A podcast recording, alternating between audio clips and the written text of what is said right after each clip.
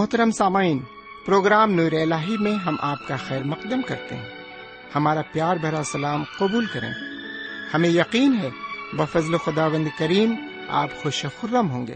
ان دنوں ہم مقدس بائبل کے نئے عہد نامے سے رسولوں کے اعمال یعنی نئے عہد نامے کی پانچویں کتاب کا مطالعہ کر رہے ہیں۔ اس کتاب کا خاص مقصد یہ بتانا ہے کہ یسوع کے ابتدائی پیروکاروں نے روح القدس کی رہنمائی میں یسو کی خوشخبری کو یروشلم اور پورے یہودیہ اور سامریا میں، بلکہ زمین کی انتہا تک کیسے پھیلایا؟ اس کتاب کو ہم تین حصوں میں تقسیم کر سکتے ہیں۔ نمبر ایک، مسیح یسو کے خوشخبری کی تبلیغ اور کلیسیا کا ارتقا نمبر دو، یسو کے آسمان پر اٹھائے جانے کے بعد یروشلم میں مسیحی مہم کا آغاز۔ نمبر تین فلسطین اور روم تک تبلیغ۔ آئیے ہم اپنے وقت کے ہمراہ اس مطالعے میں آگے بڑھیں اور روحانی تقویت حاصل کریں۔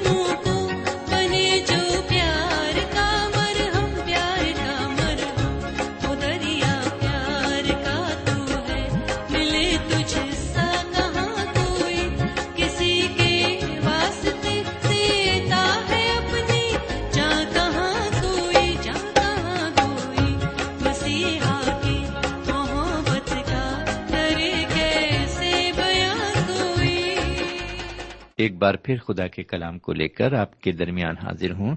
سلام قبول فرمائیے۔ مجھے امید ہے کہ آپ کو اس کلام کے ذریعے ضرور روحانی فیض حاصل ہو رہا ہوگا۔ تو آئیے پہلے ہم دعا مانگے پھر ہم آگے بڑھیں۔ ہمارے پاک پروردگار رب العالمین، ہم تیرے تہ دل سے شکر گزار ہیں کہ تو نے ایک اور موقع ہمیں عطا فرمایا ہے تاکہ ہم تیرے کلام کا مطالعہ کر سکیں۔ آج ہم جو کچھ بھی سنتے ہیں، اسے ہم اپنے دل و دماغ اور اپنی زندگی میں بسا سکیں اور اسی کے مطابق زندگی گزارنے والے بن سکیں۔ یہ دعا ہم اپنے حضور کریم جناب سیدنا یسو مسیح کے وسیلے سے مانگتے ہیں۔ آمین۔ سامعین، آج ہم آپ کی خدمت میں امال کی کتاب کے تیئیسویں باپ کو رکھیں گے۔ امال کی کتاب کو ہندی میں پریرتوں کے کام کہتے ہیں۔ لیجیے پہلی اور دوسری آیت سنیے۔ پولس نے صدر عدالت والوں کو غور سے دیکھ کر کہا، اے بھائیوں، میں نے آج تک کمال نیک نیتی سے خدا کے واسطے عمر گزاری ہے۔ سردار کاہن ہننیا نے ان کو جو اس کے پاس کھڑے تھے حکم دیا کہ اس کے منہ پر تماچا مارو۔ سمن یہاں پر جناب پولس سنہدرین کے روبرو کھڑے ہیں۔ یہاں پر سردار کہن اور سنہدرین کے دیگر مشیر بھی موجود ہیں۔ یہاں پر ہم دیکھتے ہیں کہ سردار کاہن کی حرکت خوفزدہ کرنے والی ہے۔ یہاں پر ایک مذہبی مافیا دکھائی دیتا ہے، جو جناب پولس کو سننے کے لیے بالکل تیار نہیں۔ اور جب تک وہ سننے کو تیار نہ ہوگا، جناب پولس کسی طرح سے اپنی بات ان کے سامنے رکھ سکتے ہیں، میں سمجھتا نہیں۔ یہاں پر سردار کاہن ایک مذہبی رہنما تو کم بلکہ ایک مذہبی مافیا زیادہ دکھائی دیا۔ آج کے دور میں بھی ایسے لوگوں کی دینی اداروں میں کمی نہیں ہے۔ کہنے کو تو یہ اپنے آپ کو بڑے فخر سے چرواہا کہتے ہیں، لیکن ان کی ذہنیت کا گہرائی سے جائزہ لیا جائے تو یہ مخالف کے یعنی شیطان کے خدمت گزار دکھائی دیں گے۔ دینی انجمنوں اور مومنوں کی جماعت میں بدبنی کی خاص وجہ آج یہی ہے کہ یہ اعلی مقام رکھنے والے بڑے ریاکار ہیں۔ حضور کریم جناب سید مسیح نے اپنے دور کے مذہبی رہنماؤں کے لیے کیا خوب فرمایا تھا۔ اے ریاکاروں، تم پر افسوس۔ لیکن یہاں پر آگے ہم دیکھتے ہیں کہ جناب پولس اس ریاکار سردار کہن سے جس کا نام ہننیا تھا، کیا کہتے ہیں؟ تیسری آیت میں اس طرح لکھا ہوا ہے۔ پولس نے اس سے کہا، اے سفیدی پھری ہوئی دیوار، خدا تجھے مارے گا۔ تو شریعت کے موافق میرا انصاف کرنے کو بیٹھا ہے۔ اور کیا شریعت کے برخلاف مجھے مارنے کا حکم دیتا ہے؟ سمن رومی قانون کے مطابق کوئی بھی شخص کو تب تک سدا کا مستحق نہیں مانا جاتا تھا، جب تک اس کا انصاف نہ ہو گیا ہو۔ صرف یہ کہ کسی انسان کو گرفتار کر کے اور اس پر الزام لگا کر اس کو سزاوار قرار نہیں دیا جا سکتا تھا۔ اور نہ ہی ان کو جنہوں نے اسے گرفتار کیا ہے۔ یہ آزادی دی جاتی تھی کہ وہ اس شخص کے ساتھ بے رحمی سے پیش آئیں اور اس کے ساتھ برا سلوک کریں۔ ان دنوں رومی قانون لوگوں کو کافی حد تک انصاف دیتا تھا۔ بہرکیف اس واقعے میں اور سیدنا مسیح کے مقدمے میں ہم یہ دیکھتے ہیں کہ رومی قانون کو بھی لوگوں نے اپنی مرضی کے مطابق توڑ مروڑ کر استعمال کیا۔ میرے بھائی، انصاف اس شخص پر منحصر ہوتا ہے جو شخص قانون پر عمل کرتا اور کرواتا ہے۔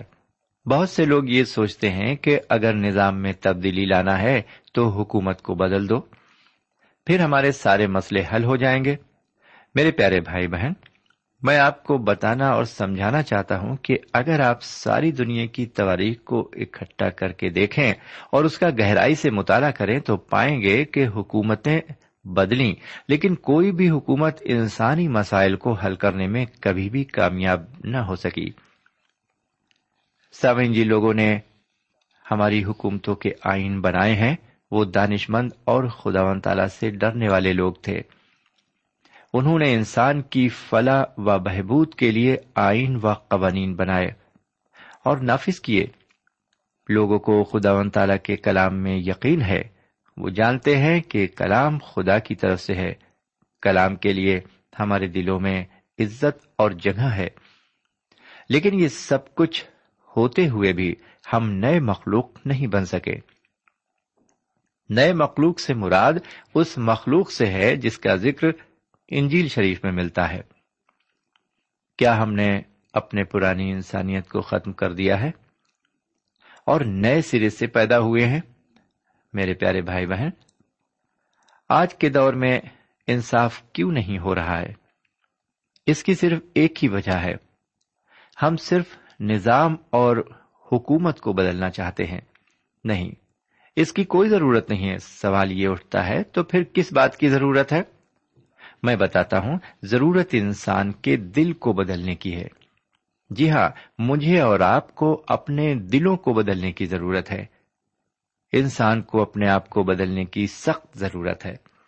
حکومت اور نظام کو بدلنے کی قطعی ضرورت نہیں ہے۔ یہاں پر دیکھا جاتا ہے کہ سردار کاہن حکم دیتا ہے کہ جناب پولس کے منہ پر تماچا مارا جائے۔ جناب پولس اس کی اس حرکت کا بڑے سخت لفظوں میں احتجاج کرتے ہیں۔ اس کا یہ مطلب نہیں کہ اگر آپ خدا کو مانتے ہیں تو آپ بالکل خاکسار اور مسکین بن جائیں اور اپنے منہ پر تالا لگا لیں اور ہر بات کو خواب و نازیبا ہی کیوں نہ ہو برداشت کر لیں۔ ایسا درست نہیں ہے۔ آپ خدا کی مرضی کے لیے اپنے کو خاکسار اور مسکین ضرور بنائیں۔ خدا کی مرضی کے سامنے اپنے سر کو ضرور جھکائیں، لیکن ناانصافی کے لیے آواز بھی ضرور بلند کریں۔ پولس رسول ایک خاکسار اور مسکین شخص ہیں، لیکن وہ ناانصافی کو برداشت نہیں کرتے۔ وہ سردار کاہن کو سفیدی پھری ہوئی دیوار کہتے ہیں۔ وہ سردار کاہن سے فرماتے ہیں، جب تو شریعت کے موافق میرا انصاف کرنے کو بیٹھا ہے اور کیا شریعت کے برخلاف مجھے مارنے کا حکم دیتا ہے؟ اس سے یہ ظاہر ہوتا ہے کہ جناب پولس کو شریعت سے واقفیت تھی۔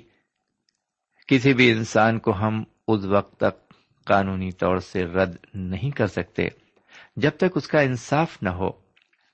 بہرکیف، آگے چوتھی آیت میں لکھا ہوا ہے، جو پاس کھڑے تھے انہوں نے کہا، تو خدا کے سردار کہن کو برا کہتا ہے۔ سامن یہ شخص جو سردار کہن تھا، اس کو وہ نہیں پہچانتے تھے۔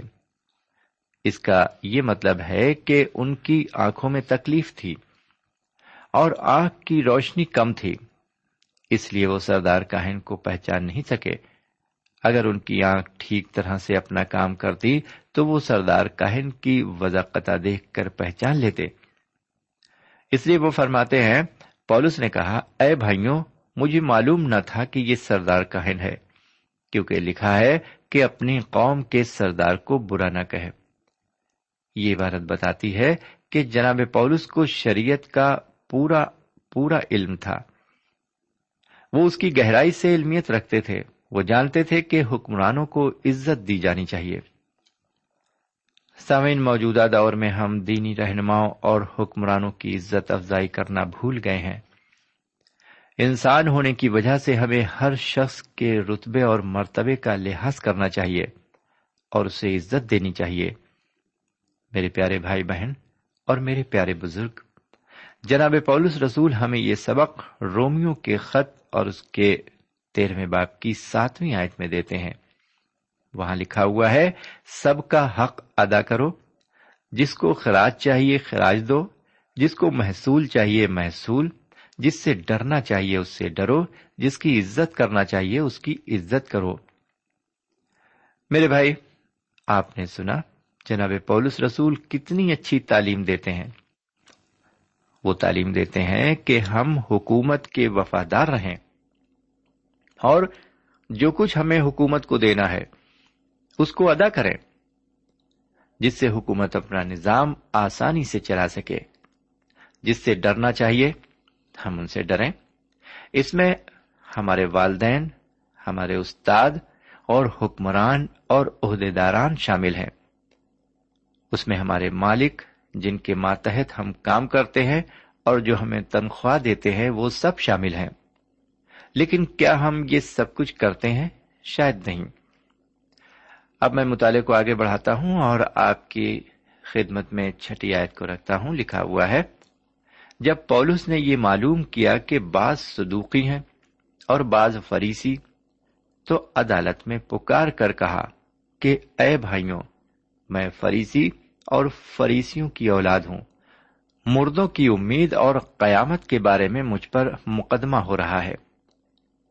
سمن، یہاں پر ہم جناب پولس کے بیک گراؤنڈ کے بارے میں اور زیادہ جانکاری حاصل کر رہے ہیں۔ جی ہاں ہمیں معلومات فراہم ہو رہی ہے۔ ان کے والد بھی فریسی تھے۔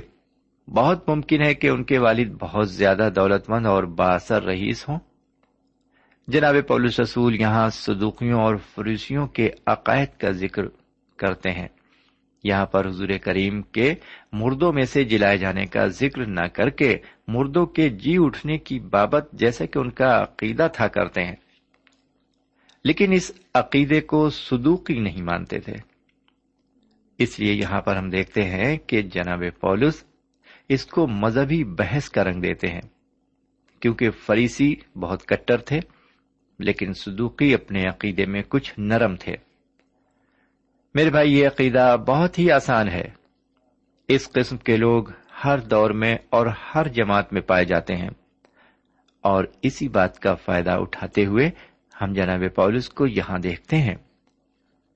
آئیے مطالعے میں کچھ اور آگے بڑھے میں ایک عبارت کو آپ کی خدمت میں پیش کرتا ہوں۔ ساتویں آیت سے نویں آیت تک لکھا ہوا ہے۔ جب اس نے یہ کہا تو فریسیوں اور صدوقیوں میں تکرار ہوئی اور حاضرین میں پھوٹ پڑ گئی، کیونکہ صدوقی تو کہتے ہیں کہ نہ تو قیامت ہوگی، نہ کوئی فرشتہ ہے، نہ روح، مگر فریسی دونوں کا اقرار کرتے ہیں۔ پس بڑا شور ہوا۔ اور فریسیوں کے فرقے کے بعض فقی اٹھے اور یوں کہہ کر جھگڑنے لگے کہ ہم اس آدمی میں کچھ برائی نہیں پاتے۔ اور اگر کسی روح یا فرشتے نے اس سے کلام کیا ہو تو پھر کیا؟ میرے بھائی، یہ عبارت ہمیں یہ بتاتی ہے کہ اب یہاں فریسی جناب پولس کی طرف داری کرتے ہیں۔ جب انہیں یہ معلوم ہوا کہ وہ خود ایک فریسی ہیں اور فریسیوں کے اعلی خاندان سے تعلق رکھتے ہیں تو ان فریسیوں نے ان کی طرفداری کرنے کے لیے چاروں طرف سے گھیر لیا۔ لیجیے اب دسویں آیت کو سنیے۔ تیئیسویں باپ کی دسویں آیت کو لکھا ہوا ہے، اور جب بڑی تکرار ہوئی تو پلٹن کے سردار نے اس خوف سے کہ مبادہ پولس کے ٹکڑے کر دیے جائیں، فوج کو حکم دیا کہ اتر کر اسے ان میں سے زبردستی نکالو اور قلعے میں لے آؤ۔ سمجھ جناب پولس کی بات پر فریسیوں اور صدوقیوں میں بڑی زبردست تکرار شروع ہو گئی اور پلٹن کے سردار نے بلوا ہو جانے اور جناب پولس کے ٹکڑے ٹکڑے کر دیے جانے کے خوف سے فوج کو بلا کر حکم دیا کہ وہ انہیں بھیڑ میں سے نکال کر قلعے میں لے جائیں۔ ایک بار پھر ہم دیکھتے ہیں کہ پلٹن کے سردار نے جناب پولس کی جان سنہدرین کے لوگوں سے بچائی۔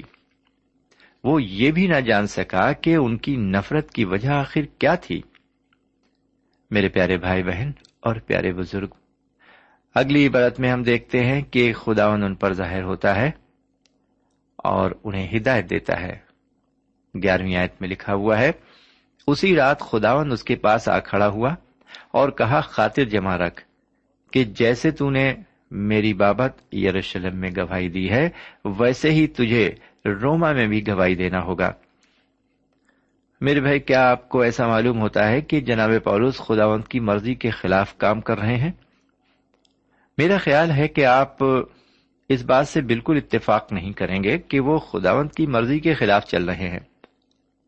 خداوند کی روح نے انہیں آگاہ کر دیا تھا کہ اگر وہ یروشلم کو جاتے ہیں تو ان کے لیے قید اور مصیبتیں ہیں جو ان کا یروشلم میں انتظار کر رہی ہیں۔ ان باتوں کو جانتے ہوئے پولس یروشلم جانے سے باز نہیں آتے اور یروشلم جا کر سیدنا مسیح کی گواہی دیتے ہیں۔ اب خدا ان سے فرماتا ہے کہ جس طرح انہوں نے یروشلم میں گواہی دی ہے، اسی طرح سے انہیں روما میں بھی گواہی دینی ہے۔ میرے بھائی، یہ خداوند کا کام لینے کا اپنا طریقہ ہے۔ اس سے پہلے جناب پولس کو یروشلم شہر میں اپنی گواہی دینے کا موقع نہیں ملا تھا۔ اب خداون تعالی روما میں گواہی پیش کرنے کا موقع فراہم کرنے جا رہا ہے۔ یہ خداون کی مرضی ہے کہ وہ روما کو جائیں ایک خاص بات اور غور کرنے کی ہے کہ خداون نے جناب پولس کو جھڑکا بھی نہیں اور نہ ہی انہیں ڈانٹا۔ خداون ان سے یہ نہیں کہتا، دیکھو پولس، میں نے تم سے کہا تھا کہ یروشلم کو مت جاؤ کیونکہ وہاں جا کر تم مصیبت میں پھنس جاؤ گے۔ برعکس اس کے عبارت ہمیں یہ بتاتی ہے کہ خداون ان کی حوصلہ افزائی کرتا ہے اور اس طرح وہ پولس رسول کو روما جانے کے لیے تیار کرتا ہے۔ جبکہ ادھر جناب سیدنا مسیح ان کو روما جانے کے لیے تیار کر رہے تھے، لیکن ادھر دوسری طرف کچھ یہودی ان کے قتل کی سازش کر کے منصوبے تیار کر رہے تھے۔ انہیں کس طرح ختم کر دیا جائے، یہ ارادے تھے ان کے۔ اس کا ذکر ہم بارہویں آیت سے لے کر پندرہویں آیت تک دیکھتے ہیں۔ میرے بھائی، یہاں پر رات میں جب ہم ان آیتوں پر غور کرتے ہیں، بارہویں آیت سے پندرہویں آیت تک، تو ہم دیکھتے ہیں کہ یہاں پر رات میں جناب سیدنا مسیح نے جناب پولس رسول سے بات کی کہ انہیں روما میں جا کر گواہی دینی ہے۔ لیکن جب صبح ہوئی تو کچھ یہودیوں نے جو شمار میں تقریباً چالیس تھے ان پر لانت کی اور قسم کھائی کہ جب تک وہ انہیں ختم نہیں کر دیں گے، وہ نہ تو کچھ کھائیں گے اور نہ کچھ پیئیں گے۔ جب انہوں نے یہ قسم کھا لی، تو یہ سارے لوگ سردار کاہن اور بزرگوں کے پاس گئے اور انہیں بھی چاہا کہ وہ بھی ان کی سازش میں شریک ہوں تاکہ وہ اپنا منصوبہ جو کہ قتل کا منصوبہ ہے پورا کریں اور اپنی قسم کو بھی پورا کر سکیں۔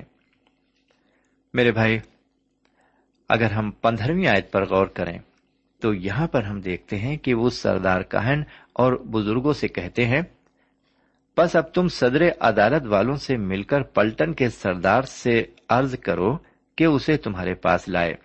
گویا تم اس کے معاملے کی حقیقت زیادہ دریافت کرنا چاہتے ہو اور ہم اس کے پہنچنے سے پہلے اسے مار ڈالنے کو تیار ہیں۔ سامن یہاں پر ایک دوسرا منصوبہ دکھائی پڑتا ہے۔ یہ منصوبہ انسان کا اپنا منصوبہ ہے۔ اس منصوبے کے تحت یہودی جناب پولس کی زندگی کو ختم کر دینا چاہتے ہیں اور یہ سوچتے ہیں کہ اس طرح وہ ایک بڑی دینی خدمت انجام دیں گے۔ لیکن خدا و تعالی کا اپنا منصوبہ کچھ اور ہے، جو انسانی منصوبے سے بالکل مختلف ہے۔ خدا و تعالیٰ کا اپنا یہ منصوبہ ہے کہ جناب پولس روما میں جائیں اور وہاں اپنی گواہی دیں۔ اور لوگوں کو خوشخبری کا کلام پہنچائیں۔ سامعین، ایک بڑی اچھی کہاوت ہے۔ انسان طرح طرح کے منصوبے بناتا ہے، لیکن وہ اپنے منصوبوں میں بہت کم کامیاب ہوتا ہے۔ انگریزی میں اسے اس طرح کہا گیا ہے man propose God dispose man propose God dispose بہرکیف، سولہویں آیت کو اب سنیے۔ لیکن پولس کا بھانجا ان کی گھات کا حال سن کر آیا اور قلعے میں جا کر پولس کو خبر دی۔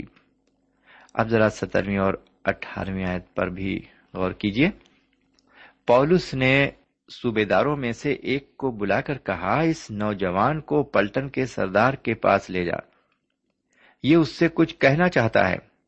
بس اس نے اس کو پلٹن کے سردار کے پاس لے جا کر کہا کہ پولس قیدی نے مجھے بلا کر درخواست کی کہ اس نوجوان کو تیرے پاس لاؤں کہ تجھ سے کچھ کہنا چاہتا ہے۔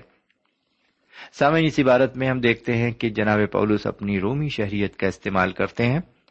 اپنے شہری حقوق کو استعمال کرنا ان کا حق تھا۔ یہاں پر ہم یہ بھی دیکھتے ہیں کہ جناب پولس کی ایک بہن تھی جو اپنے خاندان کے ساتھ یروشلم میں رہتی تھی۔ یہاں پر ان کے خاندار اور ان کے رشتے داروں کے بارے میں بھی معلومات حاصل ہوتی ہے۔ اب ہم مطالعے میں تھوڑا اور آگے بڑھتے ہیں اور انیسویں آیت سے بیسویں آیت تک عبارت پر ہم آتے ہیں اور اس کی تشریح دیکھتے ہیں۔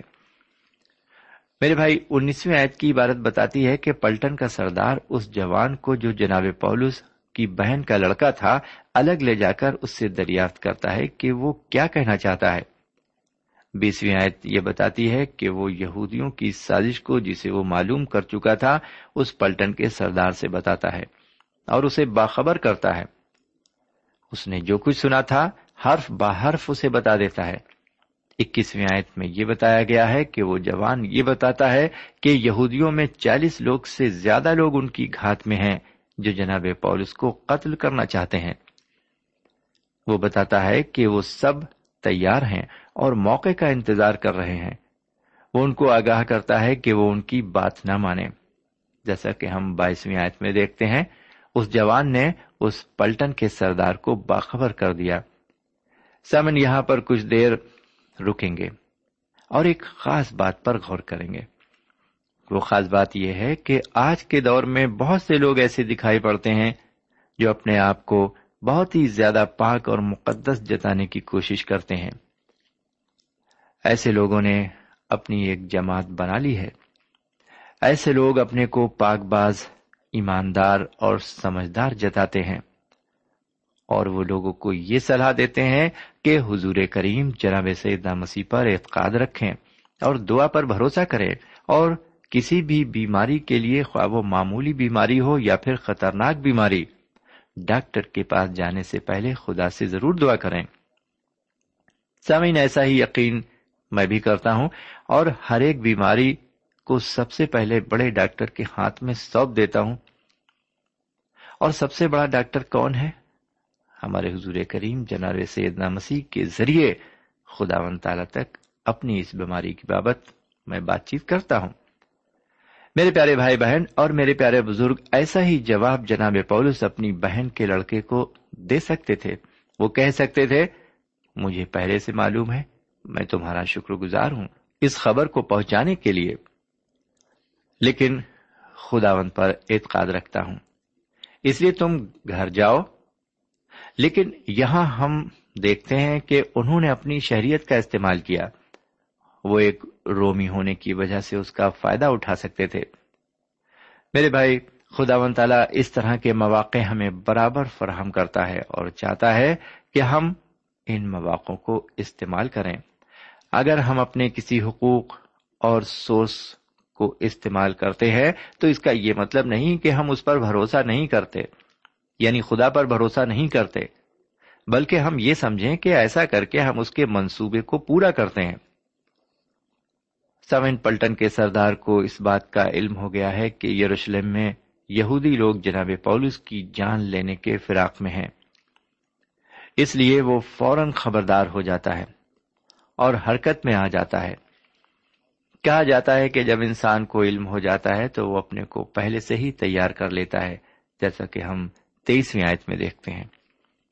لکھا ہوا ہے، اور دو صوبے داروں کو پاس بلا کر کہا کہ دو سو سپاہی اور ستر سوار اور دو سو نیزا بردار پہرے دار رات گئے کیسریا جانے کو تیار کر رکھنا۔ سامن میں یہاں پر آپ کو یہ بتانا چاہوں گا کہ ایک صوبے دار سو سپاہیوں کا حاکم ہوتا تھا۔ انہیں یہ بھی حکم ملا کہ جناب پولس کی سواری کے لیے جانور بھی حاضر کریں تاکہ اسے فلیکس حاکم کے پاس صحیح سلامت پہنچا دے۔ جیسا کہ ہم اگلی عبارت میں دیکھتے ہیں۔ چوبیسویں آیت میں، اور حکم دیا کہ پولس کی سواری کے لیے جانوروں کو بھی حاضر کریں تاکہ اسے فلیکس حاکم کے پاس صحیح سلامت پہنچا دیں۔ بہرکیف، ہم یہاں پر یہ دیکھ رہے ہیں کہ اس طرح خدا و تعالیٰ جناب پولس کو حاکموں کے سامنے بھی استعمال کر رہا ہے، اور وہ ان کے سامنے بے دھڑک، بے خوف و خطر گواہی دے رہے ہیں۔ اب یہیں پر ہم اپنا آج کا مطالعہ ختم کرتے ہیں۔ اجازت دیجیے خدا حافظ۔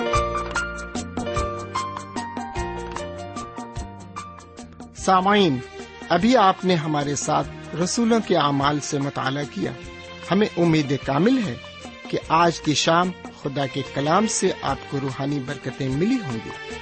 ہماری خواہش ہے کہ آپ نے اس مطالعے سے جو برکتیں حاصل کی ہیں، ہمیں ضرور لکھیں۔ ہم آپ کے مشکور ہوں گے۔ خدا حافظ۔ ہمارا پتہ ہے۔ پروگرام نور ال post box number one five seven five Sialkot Pakistan. پتا ایک بار پھر سن لیں۔ پروگرام نور ال پوسٹ باکس نمبر ایک پانچ سات پانچ سیال کوٹ پاکستان۔